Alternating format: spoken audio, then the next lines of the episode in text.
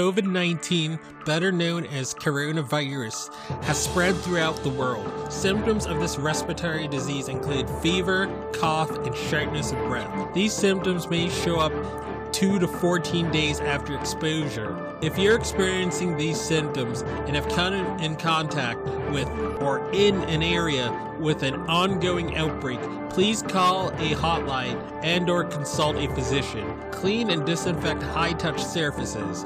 For more information, please visit cdc.gov slash COVID-19. Thank you. Hello, everyone. Welcome to the I Am Cannabis Sativa podcast. I'm your host, Dan Scotland.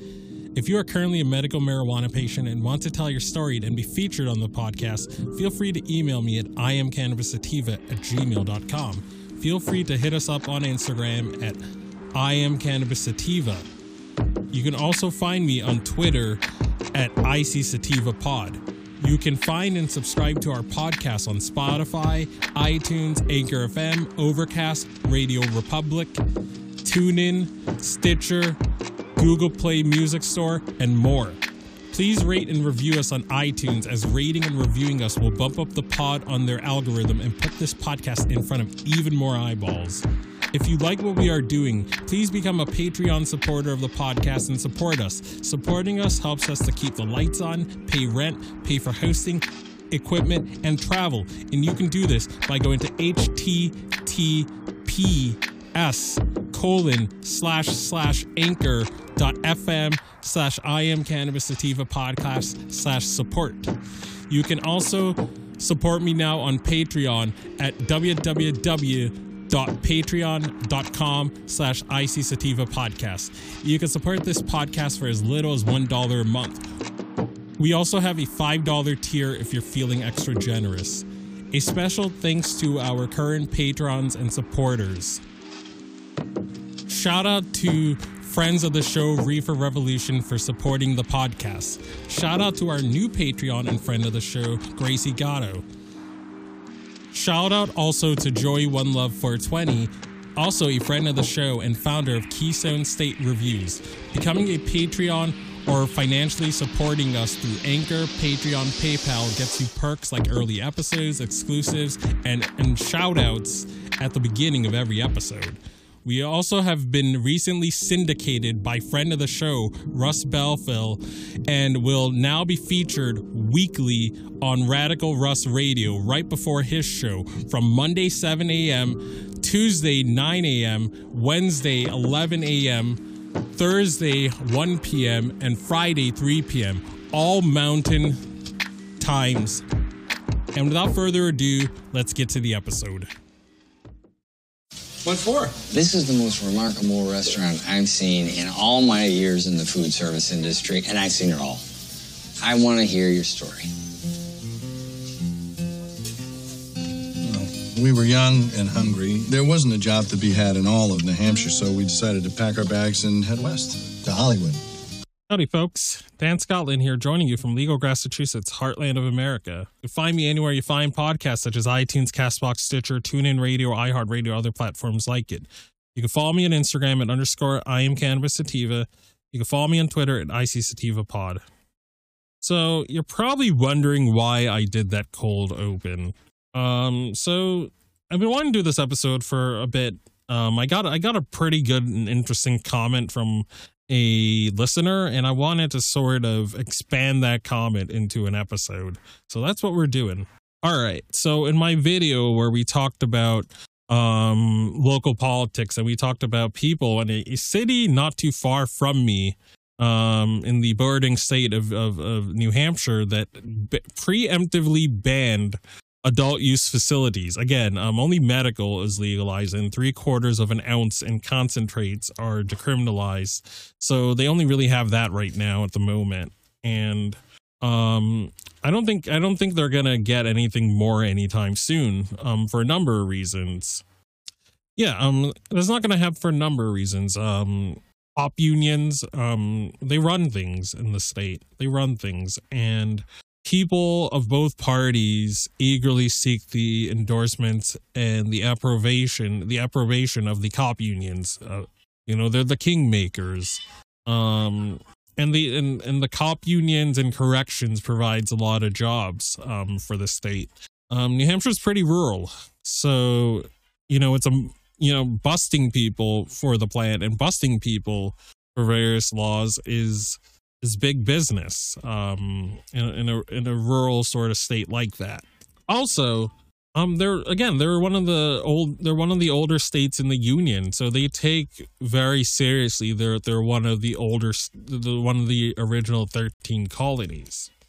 That that's taken very seriously, and the fact that they have the nation's first primary and they've traditionally had that nation's first primary for for literally centuries um they they take that sort of tradition seriously you know um and i'm gonna read this comment from one of my listeners.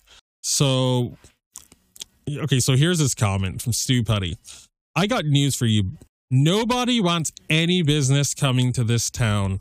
Marijuana just happened to be a convenient excuse for them to use.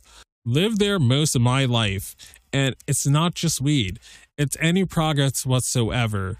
They want to keep the small town feel. I just played a clip from the movie The Founder.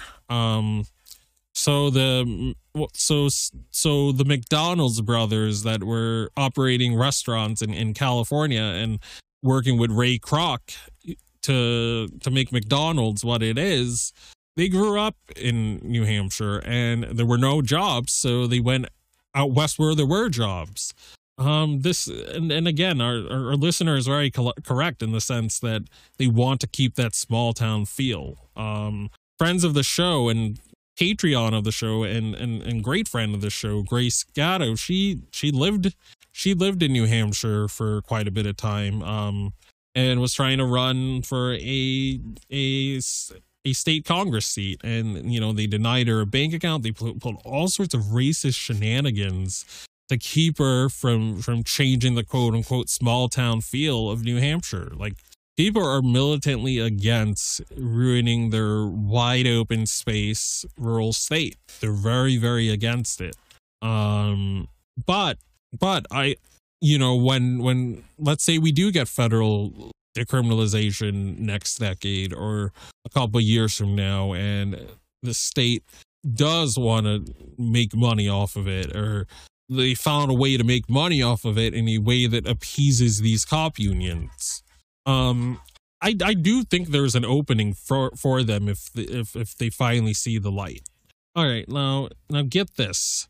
Um, the state of New Hampshire has a state liquor store model, so so people can sell beer and wine at your typical grocery store but hard liquor is monopolized and sold at a state store, at a state liquor store. So spirits, um, you know, Everclear vodka, all that stuff, it's sold at a state liquor store.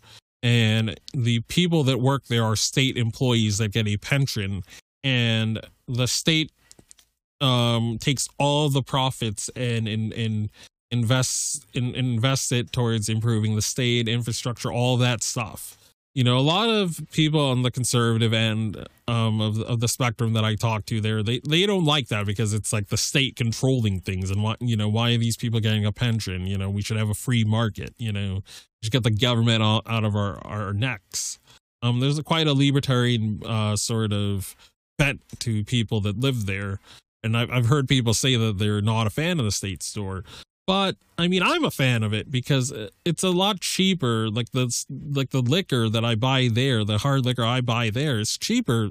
It's quite a bit cheaper than Massachusetts, and I'm not the only one who thinks this. Um, people all over the Northeast will often go to New Hampshire to the New Hampshire state liquor stores and and buy alcohol and bring back to their states rightly or wrongly, a lot of people do it, and a lot of money is made off doing that. It's it, they have some of the cheapest alcohol in the in all of the Northeast because they undercut the other states, and then they use hundred percent of that profit towards the state coffers.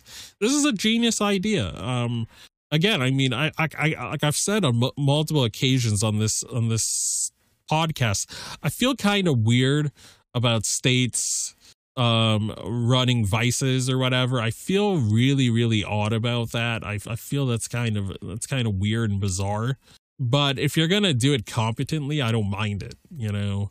Um and as long as it's not the um as long as it's competent and it's not the only game in town. I mean it, it is the only game in town for hard liquor but it's it's competent it's very very low priced and you know, a lot of people in the Northeast seem to like the stuff and they seem to like making the trek here to, to get it. They can apply the same model to um, concentrates and tinctures and and put a pin on the fact that I said that alcohol is very cheap in the state. They could undercut a lot the, the entire Northeast by selling tinctures, cannabis tinctures to folks over 21 at rock bottom prices.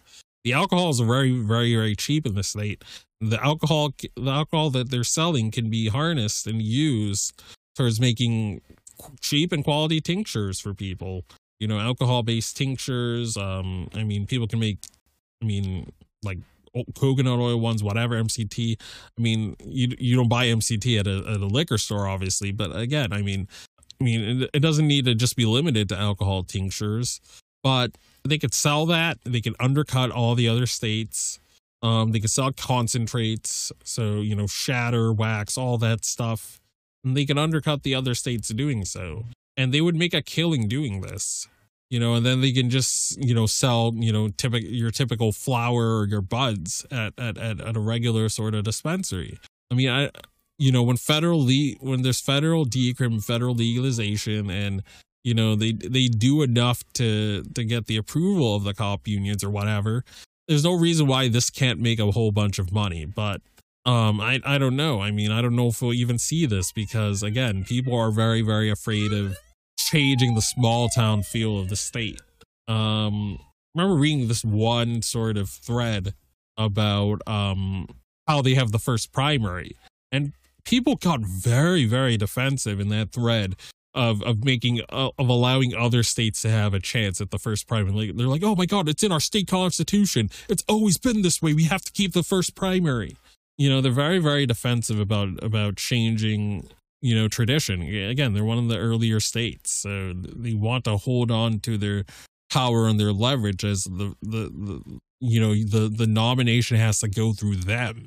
They they want they badly want to hold on to that and they don't want to let go of that and um, yeah, I mean, I, I have a lot of buddies that that grew up there and that now live in Mass and other states. Like again, there's the they're very obsessed with keeping the small town feel to the to the detriment of having other industries and other other things that would grow the state or whatever and that would increase the you know quality of life of people that would you know bring in more people that would welcome in more people more businesses are very very against it. Um so again i don't really want to keep this episode too long but i just wanted to you know have a little bit of a brainstorming session about this. This maybe in 2030 we might see this or 2035 who knows? Um and again they can they can do this and they can make a killing and they can continue to be tax free and sort of small townish, small and op- small and, and quaint sort of open space sort of area. They they can just they they can keep all of that without really changing much. But um that might be a bridge too far for a lot of people. Who knows? But just just figure I would put that idea out there. I can be found anywhere you find podcasts such as iTunes, Castbox, Stitcher, TuneIn Radio, iHeartRadio, and other platforms like it. You can follow me on Instagram at I am cannabis at underscore excuse me I am cannabis sativa, and then on Twitter at IC sativa pod.